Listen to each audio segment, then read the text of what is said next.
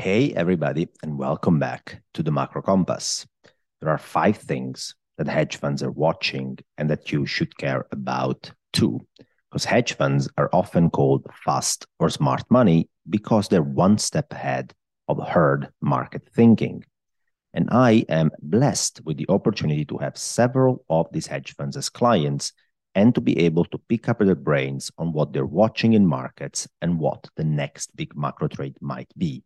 So, in this piece, I will share with you the five macro developments and charts that hedge funds are watching and you should watch too.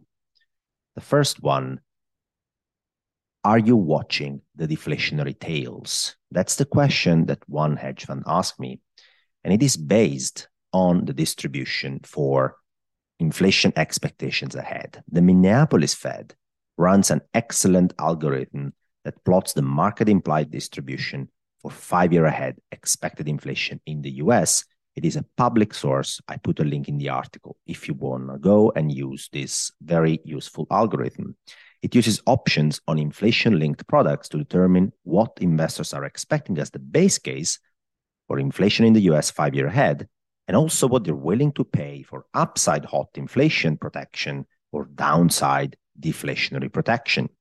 Now, if we compare today's distribution in blue versus two years ago in red, we notice that the median base case for investors is that US inflation will average around 2.25% over the next five years. That is quite a comfortable sight, but the devil is in the details. Because while two years ago, the 10th percent percentile of the distribution, which is in other words a deflationary tail of the distribution, settled at 1.56%. Today, it sits at 0.63%, which is quite close to actual deflation. The hot inflation tail, the right tail of the distribution, the 19th percentile, is a bit higher as well at 4.63% today. So the base case for inflation ahead over the next five years, according to US investors, is very benign at 225%. Today, investors are more worried about tails than they were in 2021, in particular about the deflationary left tail risk, which is staging quite a comeback, and this is something to watch. The second point is the bond market volatility, which we every, very often hear about, but we should look under the surface to find some very important information. As the banking crisis was unfolding, bond market volatility literally exploded. The cost to hedge against an abrupt Fed cutting cycle skyrocketed, and bond market liquidity quickly evaporated. Lately, we're just finding out that the world is not coming to an end anytime soon. The bond market volatility is quickly receding, but are we out of the woods? And the second chart of the article is a very interesting one because it shows us quite a dichotomy. The chart shows the three month market implied volatility for two year interest rates in orange and third year interest rates in blue in the US. I also added the Bloomberg tickers if you guys are using Bloomberg to be able to replicate the same chart. And if you don't have Bloomberg, you can find and chart these tickers on our the macro compass volatility adjusted market dashboard.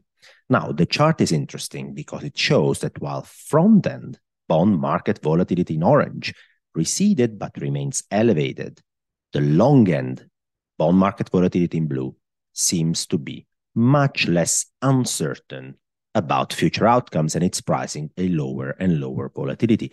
Why is that? This hedge fund client puts it very eloquently the Fed can have a strong influence on two year rates and on the volatility of these front end rates because the Fed might be stubborn.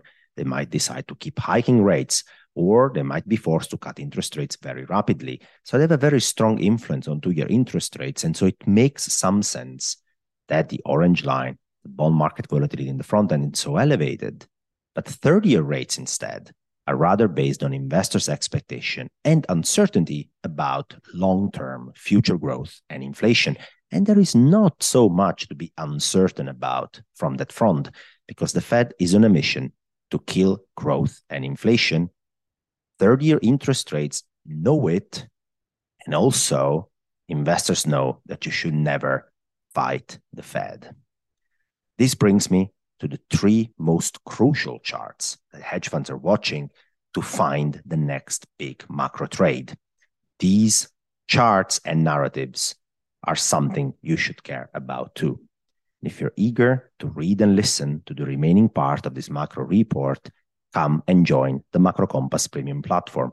You'll get access to the full length piece, to all the pieces I will ever publish, and to the actionable investment strategy, which includes easy to replicate ETF portfolios and tactical trade ideas. There is also much, much more behind the paywall, including tools and upcoming courses.